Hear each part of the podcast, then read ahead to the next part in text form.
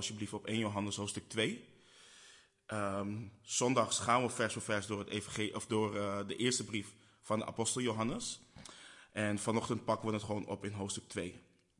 Um, laten we lezen, uh, bidden en uh, dan vervolgens de tekst induiken om te ontdekken wat onze hemelse vader ons vanochtend wil leren. Um, vanochtend maar twee versen. Dus um, 1 Johannes hoofdstuk 2, versen 1 en 2, waar Johannes schrijft onder leiding van de Heilige Geest. Mijn kinderen, ik schrijf u deze dingen opdat u niet zondigt. En als iemand gezondigd heeft, wij hebben een voorspraak bij de Vader, Jezus Christus, de rechtvaardige. rechtvaardige. En hij is een verzoening voor onze zonden. En niet alleen voor de onze, maar ook voor de zonden van de hele wereld. Laten we bidden. Heere God, we willen u danken voor wie u bent. We willen u danken voor uw trouw, voor uw liefde. We willen u danken voor de technologie die het wat het mogelijk maakt dat we alsnog op deze manier kunnen samenkomen, uw woord kunnen openslaan en uh, mogen leren van u, Heer. We bidden, Vader, dat u, um, waar we ook zijn, dat uw woord ons zal veranderen. Dat uw woord ons hart zal bekeren. Heer, daar waar we uh, angst hebben, daar waar we afleiding hebben, zorgen hebben, Heer. Zij het door het coronavirus of wat dan ook. Bid ik u en vraag ik u om deze angst, deze afleiding bij ons vandaan te halen. Om ons te helpen onze ogen gericht te houden op u, op onze Heer Jezus Christus. En wetende dat we geen uh, geest van angst hebben gekregen. Heer, ik bid dat uw woord onze harten zal veranderen. En uh, dat we opgebouwd mogen zijn en dat we aan het einde van deze studie meer en meer ontzag voor u hebben. We bidden, we vragen en we danken u in Jezus' naam. Amen. Nou, dit is inmiddels onze derde, uh, derde studie in, in de korte maar zeer krachtige brief van de apostel Johannes. We hebben in de afgelopen studies hebben een aantal fundamentele thema's behandeld, vooral dus in, in hoofdstuk 1. voor de mensen die de, die de studies gemist hebben, staan ze online op onze website. Maar wat we hebben gezien is in de eerste vier versen van de brief, geeft Johannes de zekerheid van de geïncarneerde Jezus Christus, de Zoon van God die in het vlees is gekomen.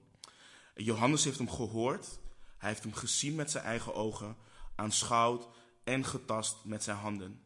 En Johannes geeft uh, de Heer Jezus Christus een prachtige titel: Het woord des levens. En hij schrijft: Het woord des levens is geopenbaard, het eeuwige leven dat bij de Vader was. En in het leggen van die basis, wat betreft het woord des levens, schrijft Johannes dat dit de basis is voor de gemeenschap, oftewel fellowship met zowel christenen als met de Vader en met de Zoon. En deze Christus die is geopenbaard, het woord des levens, wat wij vertellen over hem, dat is wat Johannes schrijft, wat wij over hem vertellen, dat is de basis voor een relatie met God en met andere heiligen. Geen mystieke of verheven kennis, geen buitenbijbelse bronnen, niet de zogenaamde superchristenen, nee, wat de apostelen hebben gehoord, gezien, aanschouwd en getast hebben. Dat is wat Johannes als basis legt. En vervolgens schrijft Johannes dat zij een boodschap hebben ontvangen van Christus. En die boodschap is dat God licht is en in hem in het geheel geen duisternis is. Dus Johannes begint met de heiligheid van God. Hij schrijft dat God heilig is, puur is, dat hij de waarheid is. God is licht, schrijft Johannes. En Johannes schrijft, omdat God licht is, heeft dat implicaties voor onze, relaties met, voor onze relatie met hem. Hij schrijft dat we niet kunnen beweren in het licht te wandelen, dus gemeenschap met God te hebben en tegelijkertijd in de duisternis te wandelen. Dus we kunnen niet beweren een leven in het licht te leiden, maar vervolgens in zonde, dus wat duisternis is, te leven. En als we dat beweren, dus als we, als we beweren in het licht te wandelen en we toch in zonde leven, dan schrijft Johannes, dan liegen we en is de waarheid niet in ons. En Johannes schreef vervolgens onder de leiding van de Heilige Geest dat we in het licht moeten wandelen. Dus want wanneer we in het licht wandelen, dan hebben we gemeenschap met elkaar en reinigt het bloed van Jezus Christus ons van alle zonden. Dus Johannes leert ons om schoon te wassen, uh, schoongewassen te worden van onze zonden, moeten we in het licht wandelen. We moeten naderen tot God. We moeten kijken naar het offer en geloven dat we zondaars zijn en dat Christus zijn zoon ons reinigt van onze zonden. En Johannes schrijft dat we onszelf niet moeten misleiden en denken dat we geen zonde hebben. En dus in plaats daarvan moeten we eerlijk zijn over onze zonde. We horen te erkennen dat wat God over ons zegt waar is. En vervolgens horen we onze zonde te beleiden aan God.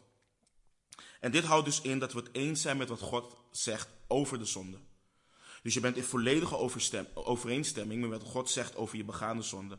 We komen tot dezelfde conclusie als God dat wat we hebben gedaan, gezegd, gedacht of juist niet gedaan of gezegd hebben, zonde is.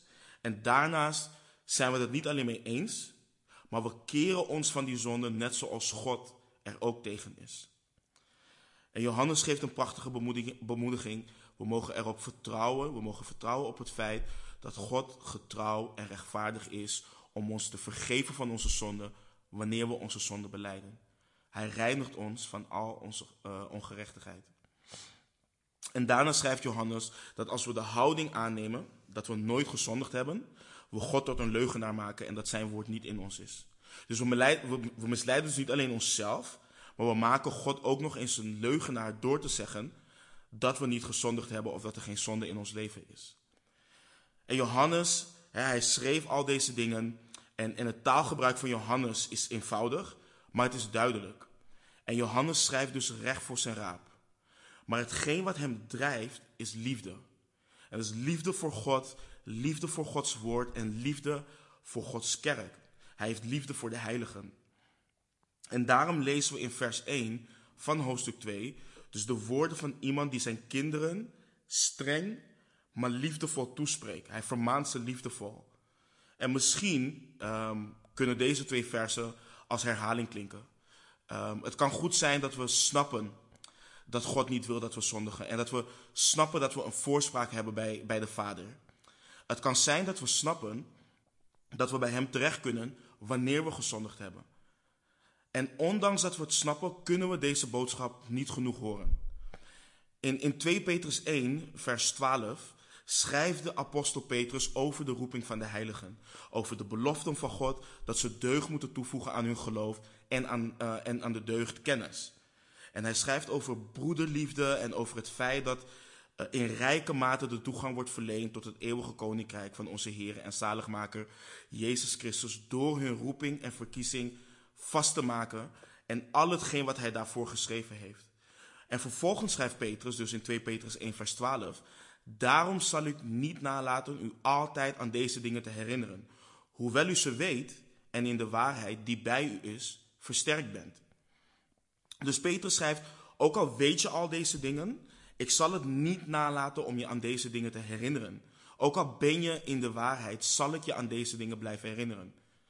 En Paulus schreef ook aan de Corinthiërs, um, in 1 Korinthe 2, versen 1 en 2. En ik, broeders, toen ik bij u kwam, ben niet gekomen om u met voortreffelijkheid van woorden of van wijsheid het getuigenis van God te verkondigen. Want ik had mij voorgenomen niets anders onder u te weten dan Jezus Christus en die gekruisigd. En aan Timotheus geeft Paulus de opdracht in 2 Timotheus 4:2. Predik het woord, volhard daarin, gelegen of ongelegen, weerleg, bestraf, vermaan en dat met alle geduld en onderricht. Dus hoe vaak we ook over het kruis hebben gehoord, hoe vaak we ook over vergeving hebben gehoord en het feit dat Jezus onze voorspraak is, is het belangrijk om toch deze dingen ter herinnering te blijven brengen. En een zegen van vers voor vers door de Bijbel heen gaan, is dat je niet alleen in theorie weet dat de hele Bijbel over Christus en zijn offer gaat, maar door het feit dat we vers voor vers door de Bijbel heen gaan, ervaar je het daadwerkelijk en ga je daadwerkelijk zien wat God zelf hiervan vindt en wat de implicaties dat heeft voor ons als wedergeboren christenen. En we mogen dus nooit vergeten dat het feit dat Christus onze voorspraak is en dat Hij de verzoening voor onze zonde is, niet alleen voor ongelovigen is. Want dat hebben we heel vaak. We denken vaak het evangelie of wanneer het gaat over vergeving van zonde of noem maar op, dat het voor ongelovigen is. Maar dit is geen boodschap speciaal voor ongelovigen. Johannes schrijft hier aan christenen. Dus als hij door Gods geest hiertoe gedreven wordt, moeten we graven in de tekst om te ontdekken wat God hiermee wil zeggen. Dus vers 1. Mijn kinderen, ik schrijf u deze dingen opdat u niet zondigt. En als iemand gezondigd heeft, wij hebben een voorspraak bij de Vader, Jezus Christus, de rechtvaardige. Nou, ik zei het al, hè, Johannes schrijft in hele sterke taal, maar hij wordt gedreven door liefde. En het is niet alsof Johannes door het dolle heen is en zijn broeders en zusters er schreeuwend van langs geeft of ruzie met ze zoekt. In de grondtekst wordt het woord wat Johannes gebruikt voor mijn kinderen gebruikt wanneer je refereert naar iemand waar je heel veel van houdt. Je gebruikt dit voor mensen die je nauw aan het hart ligt of aan het hart liggen. En Johannes vermaant de mensen dus waar hij van houdt. Aan al deze mensen heeft hij de dingen geschreven die we hebben behandeld in de afgelopen twee weken. Dus de mensen die, hij, die hem nauw aan het hart liggen, heeft hij opgedragen om hun zonde te beleiden en om in het licht te wandelen.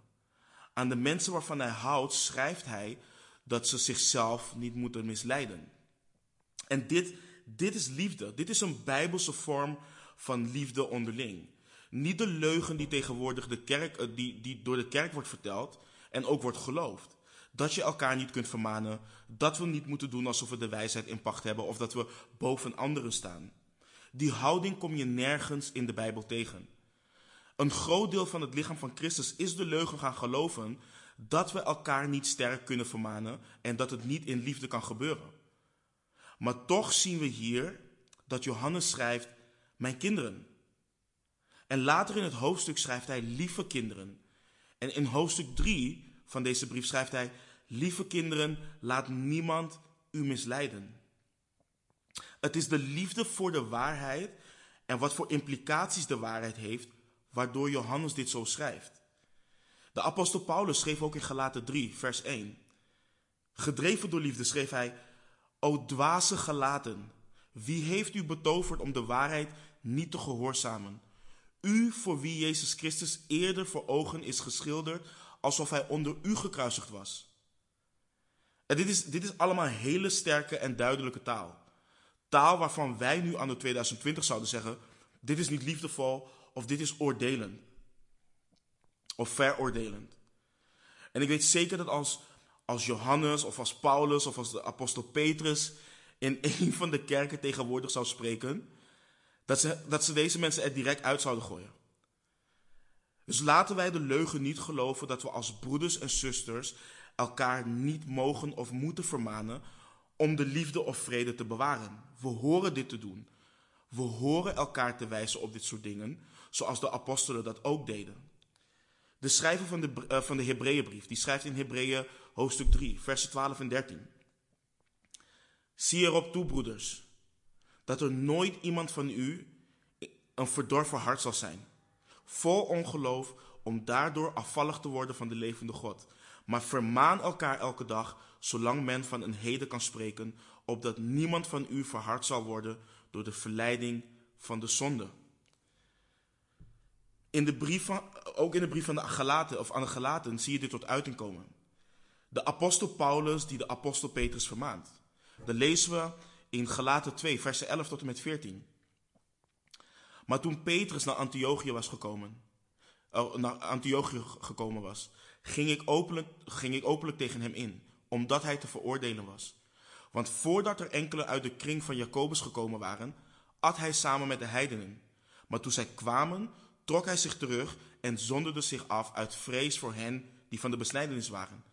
En ook de andere Joden huichelden met hem mee, zodat zelfs Barnabas zich door hun huichelarij liet meeslepen. Maar toen ik zag dat zij niet juist wandelden, overeenkomstig de waarheid van het evangelie, zei ik tegen Petrus in het bijzijn van allen, als u die een Jood bent, naar heidens gebruik leeft en niet naar Joods gebruik, waarom dwingt u dan de heidenen op de Joodse manier te leven? De apostel Paulus wist dat door het gedrag van Petrus de heiligen het juk van de Joodse gebruiken opgelegd kon worden. Dus hij ging openlijk tegen Petrus in. Dus deze vermaning is niet alleen goed voor de persoon die vermaand wordt, het is goed voor het lichaam van Christus. Je beschermt Gods gemeente op die manier tegen zonde. Maar we horen dit in een geest van liefde te doen. In zachtmoedigheid, zoals Galaten 6, vers 1 ons leert. Paulus schrijft daar onder leiding van de Heilige Geest. Broeders, ook als iemand onverhoeds tot enige overtreding komt, moet u die geestelijk bent, zo iemand weer terechtbrengen in een geest van zachtmoedigheid. Houd intussen uzelf in het oog, opdat ook u niet in verzoeking komt.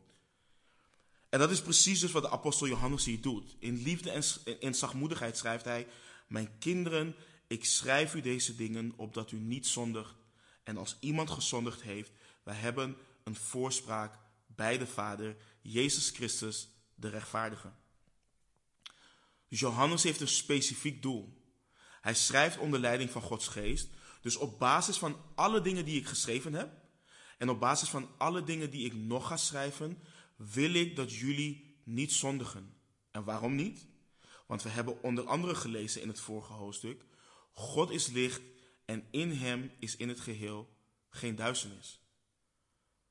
Dus onze kennis over God, onze relatie met God, hoort ons aan te sporen om een heilig en smetteloos leven te leiden. Het hoort ons aan te sporen om heilig te zijn, omdat God heilig is. En het hoort ons aan te sporen om nee te zeggen tegen de zonde ehm, en, en ons daar tegen te keren. Je, een prachtig voorbeeld hiervan is, is Jozef uit het Oude Testament. Jozef komt in het huis van Potifar, um, hoofd van de lijfwacht van de farao. En Potifar stelt Jozef aan over heel zijn huis. En God was met, Jozef, en Jozef was daardoor voorspoedig.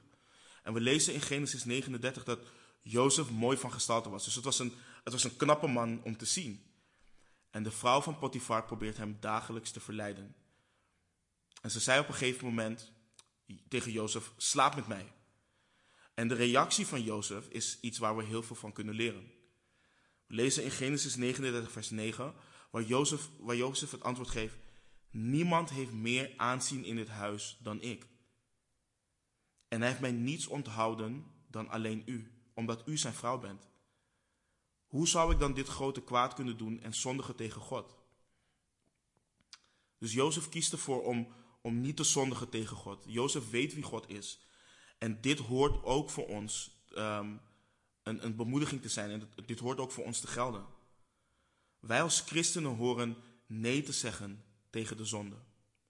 We horen te vluchten, zoals we kunnen lezen over Jozef een paar versen verderop in hoofdstuk 39. En dit vergt van ons dat we continu naar het karakter van God kijken. Het vergt van ons dat we ons continu bevinden in Gods woord om over Hem te leren. En niet alleen over Hem te leren, maar ook door Hem veranderd te worden naar het evenbeeld van Zijn Zoon. Onze kennis van God hoort ons aan te sporen om niet in de duisternis te wandelen, maar in het licht te wandelen. En dat is wat Johannes wil onder leiding van de Heilige Geest. Hij wil ons beschermen tegen de zonde. En het is dan alsof hij schrijft: kijk, kijk hoe goed God is. Kijk hoe puur hij is. Kijk, kijk hoe liefdevol hij is. En zondig dus niet tegen hem. Wandel in het licht. En in zijn wijsheid, gegeven door de Heer, geeft Johannes een bemoediging en geruststelling. Het is geen excuus, het is geen, voors, het is geen vrijspraak, maar het is een bemoediging en geruststelling van de Heer, waar Johannes schrijft, en als iemand gezondigd heeft, wij hebben een voorspraak bij de Vader, Jezus Christus, de rechtvaardige. Weet je, dit is, dit is zo'n bemoediging. Johannes laat duidelijk weten dat we niet zonder zonde zullen zijn. Zolang we nog in dit vlees wandelen, zolang we dit vlees nog met ons meeslepen, zolang we ons onvergankelijk lichaam van de Heer nog niet hebben gekregen, zullen we zondigen. En hij schrijft dus dat als er iemand is die gezondigd heeft, we hebben een voorspraak bij de Vader. En, en dit is vooral een bemoediging voor, voor mensen die het juk van legalisme wordt opgelegd. De mensen die van achter de kansel te horen krijgen, als je dit doet, of als je je zo gedraagt als christen, dan ga je naar de hel. Of als je zus of, of, of zo doet, dan ben je geen christen en zal God je straffen. Dit soort versen beschermen ons tegen dit soort dwaalleer. Johannes schrijft, luister mijn kinderen, ik, ik, ik wil niet dat jullie zondigen tegen God. Dus hij, hij legt de lat hoog. Hij wil dat we bewust nadenken over ons leven en over onze wandel met God. Hij wil dat we ontzag hebben voor God. Maar hij schrijft wel, stel dat iemand zondigt, dan is Jezus Christus de rechtvaardige jouw voorspraak bij de Vader.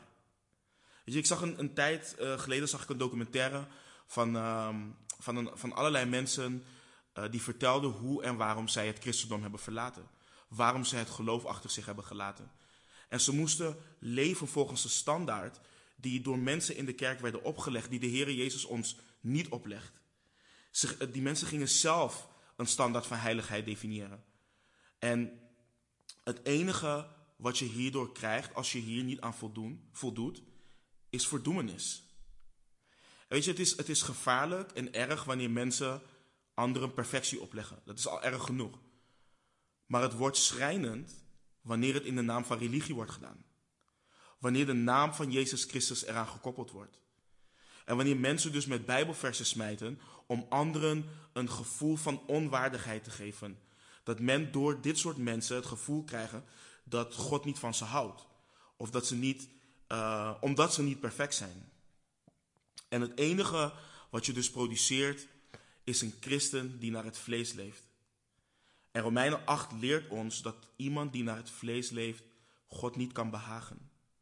Dus je produceert hiermee iemand die gebukt gaat onder een juk wat de Heere Jezus onszelf niet oplegt. En de Heere Jezus zegt zelf in Matthäus 11, 29, dat zijn hele bekende versen. Neem mijn juk op u en leer van mij dat ik zachtmoedig ben en nederig van hart en u zult rust vinden voor uw ziel. Want mijn juk is zacht en mijn last is licht. En kijk, begrijp me niet verkeerd. Kijk, dit, dit houdt niet in dat de lat niet op perfectie ligt. God is perfect. Hij is perfect heilig. En we horen te wandelen, we worden opgedragen om te wandelen zoals Christus gewandeld heeft. We horen lief te hebben zoals Hij um, lief heeft. We horen God te gehoorzamen zoals Hij God gehoorzaamt. Maar een belangrijk ding is dat we dat niet uit angst doen of niet omdat mensen ons dat opleggen.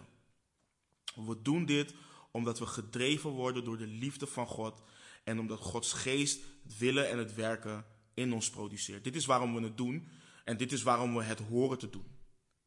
Dus mocht je uit de omgeving komen um, waar dit leven je opgelegd is. Neem dit vers niet als een vrijspraak, maar neem het als een bemoediging om niet te zondigen.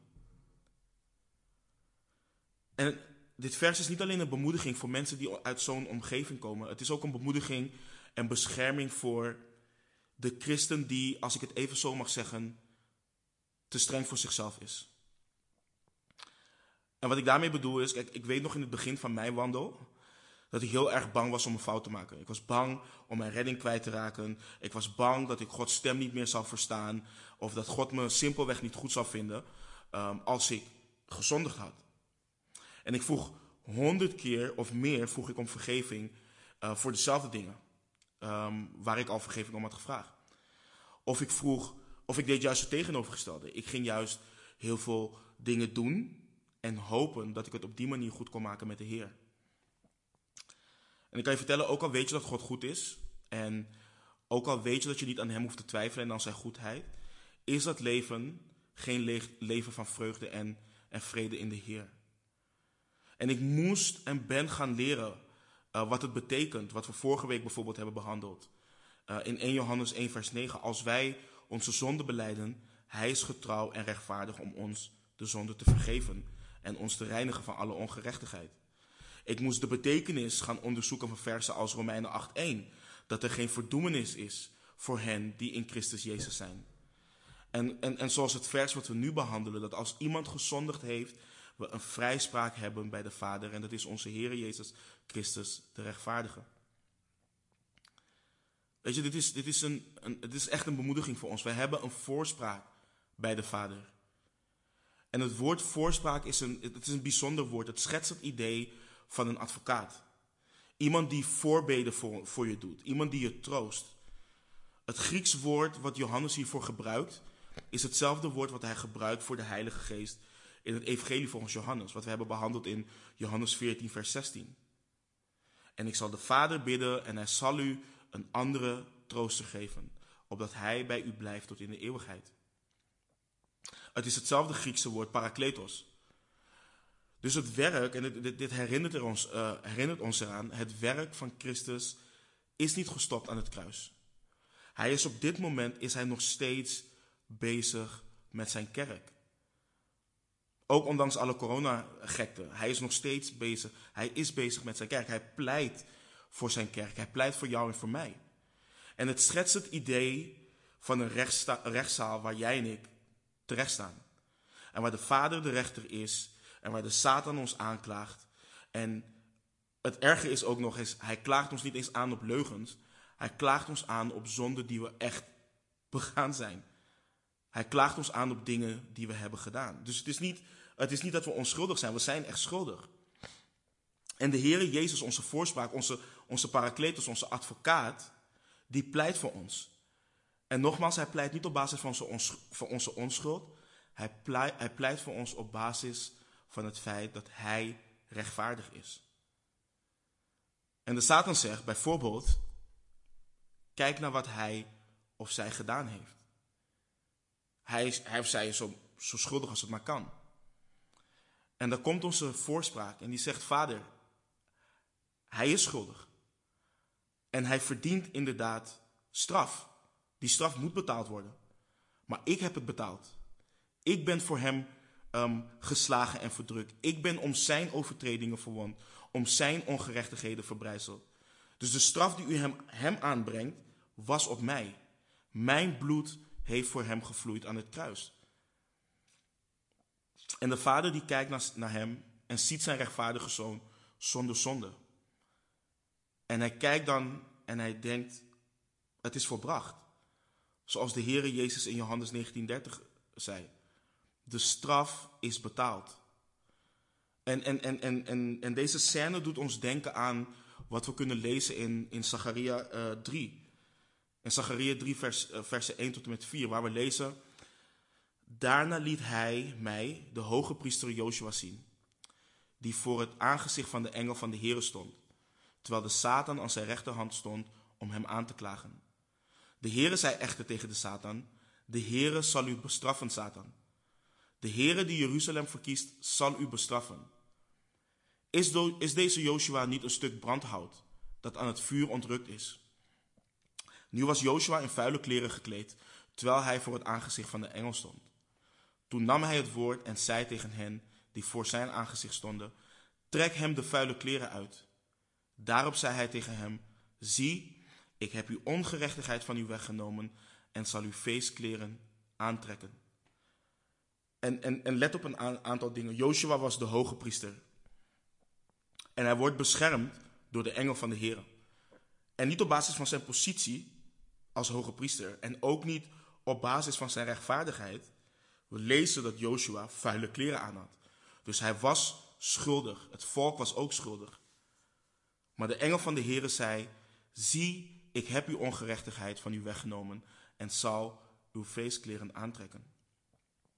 En ook zo zijn wij wedergeboren christenen een stuk brandhout dat aan het vuur ontrukt is. Zo heeft de Heere Jezus onze ongerechtigheden van ons weggenomen en zo was Hij ons met zijn bloed schoon van onze ongerechtigheden. Hij leeft om voor ons te pleiten.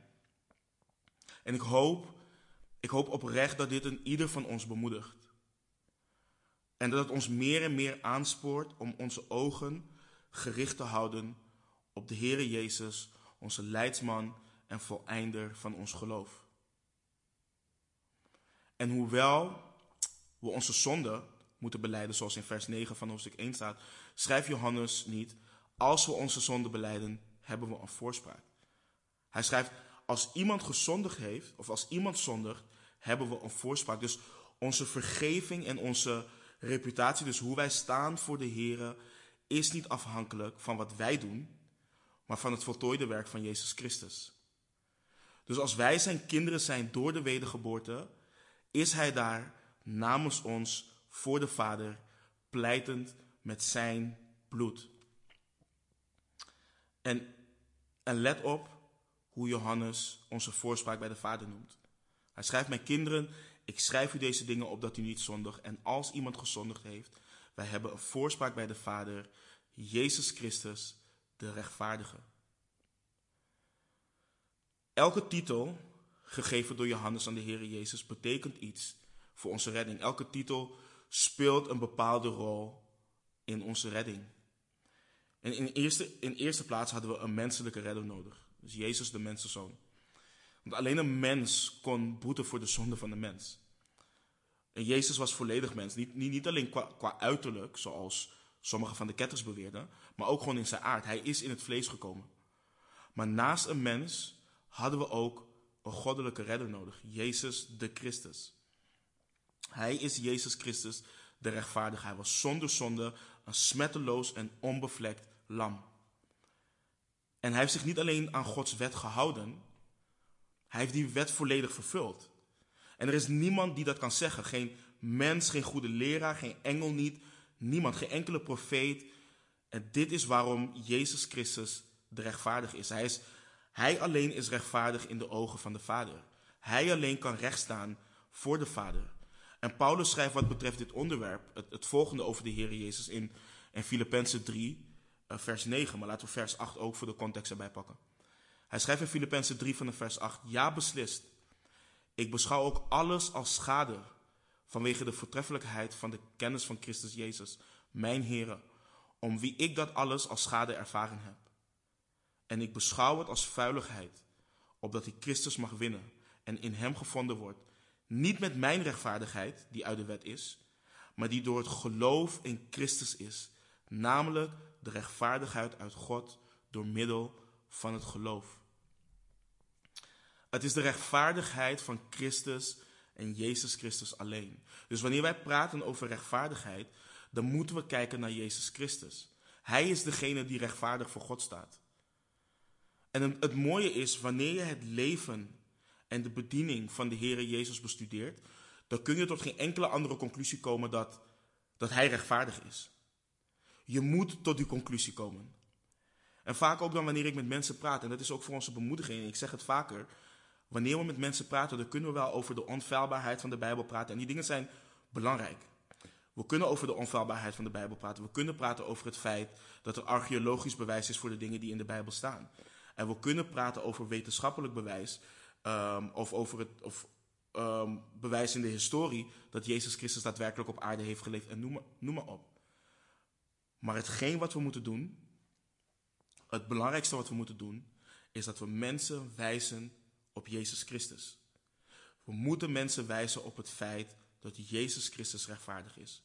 Want wanneer men het leven en de bediening van Christus gaat bestuderen, dan komen ze erachter dat er geen vuil woord uit zijn mond is gekomen, dat hij nooit iets slechts heeft gedaan en dat hij puur en perfect in zijn hele wezen en wandel en bediening is. En, en je ziet dat ook bij andere mensen die dat getuigenis van hem geven in de Bijbel. De, de woorden van de vrouw van Pilatus in Matthäus 27, vers 19. Daar lezen we, toen hij, dus Pilatus, op de rechterstoel zat, stuurde zijn vrouw hem een boodschap. Laat je toch niet in met deze rechtvaardige, want ik heb vandaag in een droom veel om hem geleden. Of in Lucas 23, 47, waar de hoofdman over 100 uh, zegt nadat de Heere Jezus uh, de geest gaf aan het kruis. Dan zegt hij, werkelijk, deze mens was rechtvaardig. Of toen Stefanus in Handelingen 7, vers 52, een geweldige preek gaf voor de leiders van Israël. Dan, schrijft hij, of dan, dan zegt hij onder leiding van de Heilige Geest. Wie van de profeten hebben uw vaderen niet vervolgd? Zelfs hebben, hen, zelfs hebben zij hen gedood, die de komst van de rechtvaardige aankondigden, van wie u nu verraders en moordenaars geworden bent. En zo zijn er nog meer versen waar we over Jezus als de rechtvaardige van God ehm, lezen. Hoe hij was en is goed. Hij was en is onschuldig. Dus we hebben een rechtvaardige voorspraak bij de Vader. En het is een bemoediging. Want we weten dat de Vader ons vergeeft op basis van de rechtvaardigheid van zijn Zoon, de voorspraak, onze voorspraak Jezus Christus. En over onze rechtvaardige voorspraak lezen we het volgende in vers 2. En hij is een verzoening voor onze zonden. En niet alleen voor de onze, maar ook voor de zonde van de hele wereld. Dus we lezen, Jezus is de verzoening voor onze zonden. En verzoening had, had vroeger het idee, en nog steeds in veel heidense uh, religies, dat mensen allerlei offers en cadeaus brachten voor, voor hun goden om de boosheid van hun goden uh, te sussen of af te wenden. En dat is nog steeds, wat ik al zei, dat is nog steeds het idee bij de meeste religies. Dus op basis van wat jij brengt, op basis van wat jij doet, probeer je de, de, de toorn van jouw God of van jouw goden van je af te wenden. Dus in feite koop je je God om. Ik, ik snap niet wat voor God je dan dient, maar Op basis van, van, van dat koop je jouw God om. En doe dit, men doet dit vaak uit, uit angst of uit hoogmoed. Maar uiteindelijk komt het erop neer dat je jezelf rechtvaardig wilt maken en presenteren voor jouw God of voor jouw goden. Als je iets had gedaan om een van de goden boos te maken, dus dan moest je iets doen om hem te kalmeren en in zijn genade te komen. En dit is, dit is, dit is echt absurd. Want het hele concept van genade, het hele idee van genade, is dat je iets krijgt wat je niet verdient. En ergens voor werken en daar iets voor ontvangen heet loon. Dus simpelweg, je krijgt gewoon waarvoor je gewerkt hebt. Dat is geen genade. En veel theologen hebben ook problemen en veel, veel religies hebben ook problemen met het woord wat hier staat. Omdat men niet wil denken aan een God die toornig is. En, en hoewel we niet moeten kijken naar God als iemand die woedend is, zoals mensen dat op, op, op, op de een of andere manier worden, op een wispelturige manier of op een onrechtvaardige manier, kunnen we het bijbelse concept van God zijn toorn, zijn haat en verzet tegen zonde, kunnen we niet ontkennen. De Bijbel staat er vol van. Dus dit, vers is niet iets waar we, um, waar we moeilijk over hoeven te doen of waar we moeilijk over moeten doen. Het ultieme verschil tussen heidense religies en wat de Bijbel leert, is dat in het christendom de mens niet het initiatief kan nemen om Gods toorn, toorn van hem of haar te doen afwenden. Een mens kan daar niets voor doen.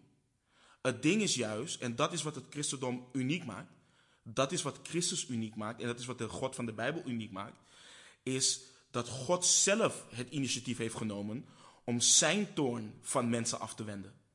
Hij heeft het initiatief genomen om in plaats van zijn toorn over mensen uit te gieten, zondige mensen juist zijn liefde, genade en barmhartigheid te kunnen tonen. Dus een persoon kan niet met allerlei cadeaus en goede werken tot de God van de Bijbel komen om zijn toorn af te wenden. Dit vers leert ons dat God al het werk deed wat wij nooit zouden kunnen doen. Hij zond zijn eigen zoon als de rechtvaardige plaatsvervanger om zijn toorn aan het kruis te dragen als de verzoening voor onze zonden. En Paulus schrijft ook in Romeinen 3:25, schrijft hij over Christus. Hem heeft God openlijk aangewezen als middel tot verzoening, door het geloof in zijn bloed. Dit was om zijn rechtvaardigheid te bewijzen vanwege het voorbijgaan aan de zonden die eertijds hadden plaatsgevonden onder de verdraagzaamheid van God. En aan de Corinthiërs schreef hij ook in 2 Korinthe 5, vers 18. En dit alles is uit God, die ons met zichzelf verzoend heeft door Jezus Christus en ons de bediening van de verzoening gegeven heeft. Weet je, legalisten, die, die hebben moeite met dit soort versen. Ze zijn bang dat door dit soort versen mensen gedreven worden tot losbandigheid. Dat het mensen een excuus geeft om te zondigen. En ik heb dit ook wel eens, en ik, ik, ik wil helemaal niet slecht praten over zo of zo, maar ik heb, ik heb dit ook wel eens gehoord over moslims. Ja, jullie geloof is te vrij. Jullie geloof heeft geen regels. Um, jullie vragen simpelweg om vergeving en het is klaar. En we hadden het bijvoorbeeld afgelopen woensdag ook tijdens onze Bijbelstudie, hadden we het nog over het feit dat we vrij zijn van de wet, maar als christenen zijn we niet wetteloos. We zijn niet wetteloos. Dus het is niet alsof ons, ons, ons geloof een geloof is waarin we geen verantwoording hoeven af te dragen aan God. En daarom is het ook alsof Paulus anticipeert op het argument van legalisten wanneer hij in Romeinen uh, eh, 6 vers 1 schrijft. Wat zullen wij dan zeggen? Zullen wij in de zonde blijven opdat de genade toeneemt? En dan schrijft hij in vers 2 volstrekt niet. Hoe zullen wij, die met betrekking tot de zonde gestorven, is, uh, gestorven zijn, nog daarin leven? En weet je wat zo prachtig is aan Gods genade? Wanneer je het echt begrijpt, voor zover we het met ons menselijk verstand kunnen uh, begrijpen, of laat me het zo zeggen, wanneer, wanneer je Gods genade en barmhartigheid daadwerkelijk hebt ervaren, dan weerhoudt het je van zondigen. Wanneer je Gods genade en barmhartigheid hebt ervaren, dan weet je dat er niets is wat je kunt doen om Hem te behagen. Je gaat leren en ervaren dat wat in Hebreeën 11, vers 6 staat, echt is. Dat er staat, zonder geloof is het echter onmogelijk God te behagen. Want wie tot God komt, moet geloven dat Hij is en dat Hij beloont wie Hem zoeken. Je gaat leren dat hoe goed bedoeld ook, al je goede werken om God te behagen, als een bezoedeld kleed zijn. Dus dit vers beschermt ons tegen zowel legalisme of onszelf rechtvaardig uh, plaatsen voor God uh, door onze eigen goede werken, als tegen losbandigheid. Johannes leert ons dat Gods genade ons juist hoort te doen groeien in heiligheid, omdat Hij licht is en in, he, in Hem in het geheel geen duisternis is. Dus door ons te richten op de verzoening voor onze zonde, Jezus Christus de rechtvaardige, dan beschermen we onszelf tegen deze dingen. En de twee dingen waar Johannes in die tijd ook tegen vocht. Dus laten we nooit vergeten dat we vijanden van God waren, zoals Romeinen 15 ons leert. Maar dat we verzoend zijn met God door de dood van zijn zoon. Niet door onze goede werken, maar door de dood van zijn zoon. En Paulus schrijft ook een, heel bekend vers. Efeze 2, vers 8 en 9. Want uit genade bent u zalig geworden door het geloof. En dat niet uit u, het is de gave van God. Niet uit werken, opdat niemand zou roemen. Weet je, dus daar waar andere religies roemen in het feit dat ze tig keer per dag bidden, of hun boek openen, of naar een bepaalde plek gaan, of dat zij wel X of Y of Z eh, doen, weten wedergeboren christenen die het woord van God kennen, dat zij uit genade zalig zijn geworden. En dat die genade hun drijft tot een heilig leven. En naast dat de Heere Jezus de verzoening is voor onze zonde, schrijft de apostel Johannes ook. En hij is een verzoening voor onze zonden. En niet alleen voor de onze, maar ook voor de zonden van de hele wereld. Dus de Heere Jezus is de verzoening voor de zonden van de hele wereld. En, en wat, waar we goed op moeten letten, dit betekent niet dat de hele wereld vergeven is. Maar Johannes leert hier dat de zonden, onze zonden, niet meer een barrière hoeft te vormen tussen de mens en God. Omdat Christus aan het kruis is gestorven en de straf van de zonde heeft gedragen, kan ieder mens tot God naderen door geloof in zijn zoon. Dus dit vers beschermt ons ook tegen de dwaalleer dat er eliten binnen het christendom zijn. Dat er alleen specifieke of speciale mensen gered kunnen worden. En Johannes 3,16, een van de bekendste versen van de Bijbel, leert ons ook. Want zo lief heeft God de wereld gehad dat hij zijn enige geboren zoon gegeven heeft, opdat ieder die in hem gelooft niet verloren gaat, maar eeuwig leven heeft. Dus dit goede nieuws dat God de, mens, uh, de mensen met zichzelf wil verzoenen door zijn zoon is letterlijk voor iedereen. Het punt van Johannes hier is om de omvang van Gods genade, genade in het offer van Jezus Christus te benadrukken. En, en het is mijn gebed dat we kijken naar, de, um, naar wat de Heilige Geest ons door de apostel Johannes heen wilt leren. En hoe hij dat ook wil toepassen in ons leven.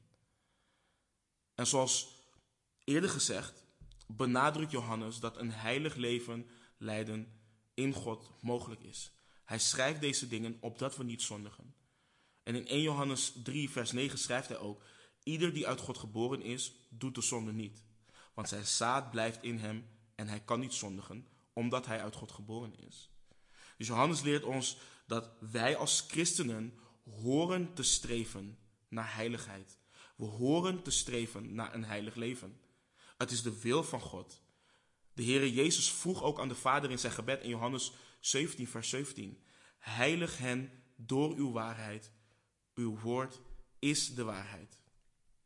Dus laten we als christenen ons pad zuiver houden overeenkomstig Gods woord. En laat zijn woord dus ook daadwerkelijk. Kijk, het is mooi en eh, het is leuk dat we dat, dat, dat vers allemaal quoten of citeren. uw woord is een lamp voor mijn voet, een licht voor, op, op, op mijn pad. Maar laat het ook werkelijkheid zijn. Laten we ons dan ook daadwerkelijk in, in Gods woord bevinden. En laat Gods woord ons ziel bekeren en ons veranderen naar het evenbeeld uh, van zijn zoon. En Johannes leert ons dus wel dat er niets is als zonderloze perfectie. Hij schrijft als iemand gezondigd heeft, wij hebben een voorspraak. En het mooie is dat Johannes zichzelf ook benoemt. Hij zegt, wij hebben een voorspraak. Dus ook al was hij een oudste op leeftijd met zoveel geestelijke levenservaring, erkende hij dat hij Jezus als voorspraak bij de Vader nodig had. En dit is iets wat iedere wedergeboren christen of beleidende christen zo, um, nederig hoort te maken. En nog één belangrijk ding ook, in, en vooral in alle, alle gekte rondom het coronavirus. We lezen dat Johannes schrijft dat dit voor de hele wereld is. Voor de zonde van de hele wereld. En als er iets is wat alle commotie rondom het coronavirus ons hoort te leren, is dat wij als christenen nooit mogen vergeten dat God ons een grote opdracht heeft gegeven. Er zijn mensen die in angst leven. Er zijn mensen die in vrees leven. Mensen hamsteren de supermarkten leeg. En mensen zetten hun vertrouwen in de overheid, in het RIVM en noem maar op. Maar wij christenen weten wat onze eeuwige bestemming is. Wij christenen weten dat onze ziel gered is. En dat, dat wij genezen zijn van de grootste ziekte die er is, en dat is de zonde. Maar er zijn veel mensen die het nog niet weten. Weet je, op onze website hebben wij een aantal artikelen staan. En ehm, daar hebben we een artikel staan wat, wat gaat over wat gebeurt er na de dood. En we zien nu een enorme stijging op de website van mensen die deze artikelen lezen. En dat betekent dus letterlijk dat er mensen zijn die angst hebben. Mensen die zien dat de dood realiteit is. En mensen die dus niet weten wat er gebeurt na de dood. En hier en daar heb ik christenen boos zien worden omdat een dienst hier en daar niet meegaat, omdat ze niet uh, samen kunnen komen fysiek of noem maar op. En onze, ons, ons geloof, ons christendom, onze fellowship, het hangt niet af van zondag of woensdag bij elkaar komen. Het hangt af van, het, het, van wat Christus aan het kruis heeft gedaan. Maar het hoort ons dus te drijven om onze naasten te bellen. En daar waar het kan, ons, kan onze naasten te bezoeken. En hen te vertellen over het offer van Christus aan het kruis. Want nogmaals, mensen zijn bang. Mensen weten niet wat ze moeten doen. Dus ik roep iedere beleidende christen op. Iedere christen die gelooft dat het bloed van Christus gevloeid heeft om de zonde weg te nemen, om vergeven te worden door God en om een eeuwigheid met Hem door te brengen, zij het wanneer we opgenomen worden of wanneer we ons laatste adem hier op aarde uitblazen, laten we het goede nieuws naar de wereld brengen. Laten we het goede nieuws naar de wereld brengen. Laten we bidden. Heere God, we zijn u dankbaar voor, um, voor wie u bent. En we zijn u dankbaar voor het offer aan het kruis. We zijn u dankbaar voor het feit dat u uw zoon gestuurd heeft en dat hij onze voorspraak is. Heer, dat u zelf uw toorn wilde sussen, Heer, door uw zoon te sturen. En dat ieder die in hem gelooft vergeven kan worden en verzoend kan worden met u. En ik bid dat wij ons blijven vasthouden aan de waarheid. Ik bid dat wij ons vast blijven houden en dat we onze ogen gericht blijven houden op onze Heer Jezus Christus. En ik bid ook dat we ons niet laten leiden door alle paniek en alle commotie wat we nu om ons heen zien. Vader, en ik denk aan hoe u de verdrukking bij de eerste kerk of in de eerste, tijdens de eerste kerk gebruikte om het goede nieuws verder te verspreiden. En hoe het vervolgens ook in Samaria terechtgekomen is een, het uiterste van de wereld. Dus Heer, ik bid voor wijsheid. Ik bid voor vrijmoedigheid. Ik bid voor volharding. En dat u ons woorden geeft van eeuwig leven.